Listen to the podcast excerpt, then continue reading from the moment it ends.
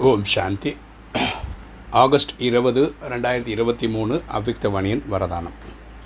ஆன்மீக ரோஜாவாகி ஆன்மீகத்தின் நறுமணத்தை எங்கும் பரப்பக்கூடிய ஆக்கர்ஷண மூர்த்தி ஆகுக. ஆன்மீக ரோஜாவாகி ஆன்மீகத்தின் நறுமணத்தை எங்கும் பரப்பக்கூடிய ஆகர்ஷண மூர்த்தி ஆகுக. விளக்கம் பார்க்கலாம். சதா நாம் பகவானின் தோட்டத்தின் ஆன்மீக ரோஜாக்கள் என்பதை நினைவில் கொள்ளுங்கள். நம்ம புரிஞ்சுக்க வேண்டியது நம்ம பகவானின் தோட்டத்தில் ஆன்மீக ரோஜாக்கள் நாம் பண்ணும் ஆன்மீக ரோஜா என்றால் ஆன்மீகத்தில் இருந்து விலகி விற்கக்கூடாது ஸோ நம்ம ஆன்மீகத்தில் தான் இருக்கணும். பூக்களின் நறுமணம் அடங்கியிருப்பது போல அனைவருக்குள்ளும் ஆன்மீக நறுமணம் தன்னை நோக்கி ஈர்க்கும் வகையில் ஆன்மீகத்தின் நறுமணம் இருக்க வேண்டும். ஸோ நம்மகிட்ட தெய்வீக குணங்கள் தெய்வீக கலைகள் அஷ்ட சக்திகள் இருக்கணும். அது ஆத்மாக்களை அப்படியே மேக்னெட் மாதிரி இழுக்கணும்.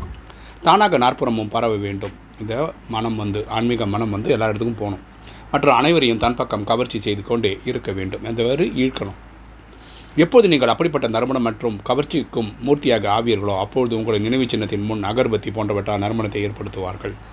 பக்தியில் நம்மளை சிலை வச்சு கும்பிடுவாங்கன்னு அப்பா சொல்கிறார் ஸ்லோகன். சுய மாற்றத்தின் மூலம் உலக மாற்றத்திற்கான கருவியாக இருப்பவர்களே பரோபகாரிகள் சுய மாற்றத்தின் மூலம் உலக மாற்றத்துக்கான கருவியாக இருப்பவர்களே பரோபகாரிகள் பரோபகாரிகள்னு யாரை சொல்ல முடியும்னா தனக்குள்ள ஒரு மாற்றத்தை கொண்டு வந்து அதை வந்து உலகத்துக்கு காட்டும்போது அதை பார்த்து உலகம் வந்து மாறும். அதுக்கு ஒரு கருவியாக இருக்கவங்க தான் பரோபகாரிகள் ஓம் சாந்தி.